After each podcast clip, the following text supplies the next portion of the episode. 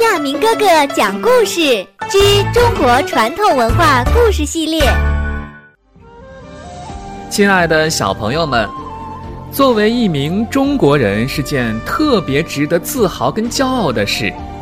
中国有着五千年的文化传统，有灿若星河的人文典故。小朋友们，你们想知道，在过去的这五千年的时间里，在我们生活的这片热土上，究竟有过什么样的人？在他们身上又发生过什么样的事呢？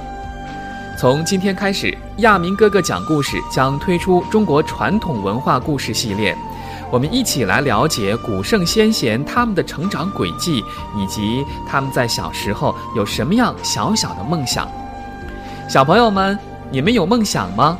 我想，每一个小小的梦想实现并且汇聚，就是大家共同期盼的中国梦。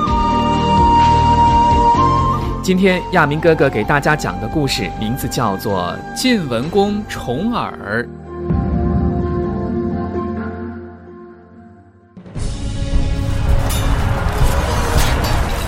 在中国很久很久以前，有一个时期，名字叫做春秋战国时期。春秋的时候啊，有一个国家名字叫做晋国。那个时候，晋国的大王名字叫做晋献公。这个晋献公听信了坏人的谗言，是杀了太子申生，又派人去捉申生的弟弟重耳。重耳知道这个消息，赶快是逃走了。这逃出晋国之后，在外一流亡就是十几年的时间。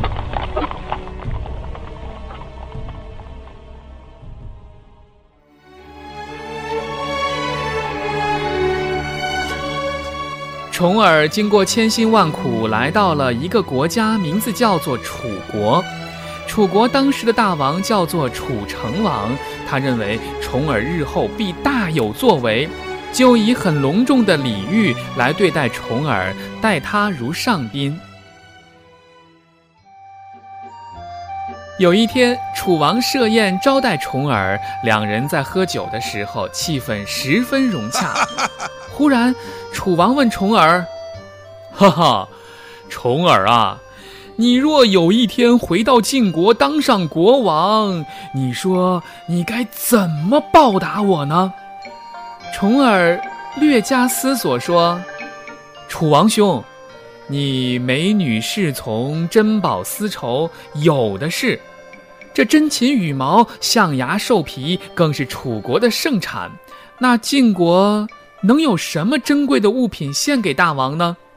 楚王笑着说：“哎呀，公子您是过谦了。”这话虽然这么说，可你总该因为今日之情对我有所表示吧？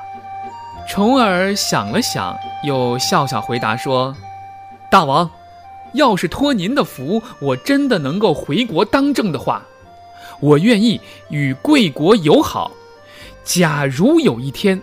晋国跟楚国之间发生战争，我一定命令军队退避三舍。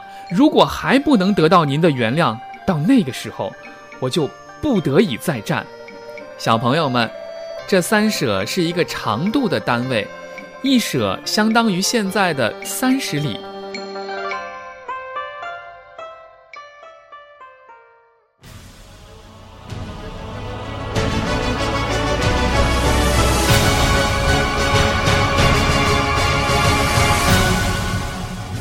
没想到四年后，重耳真的回到了晋国，当上了国君。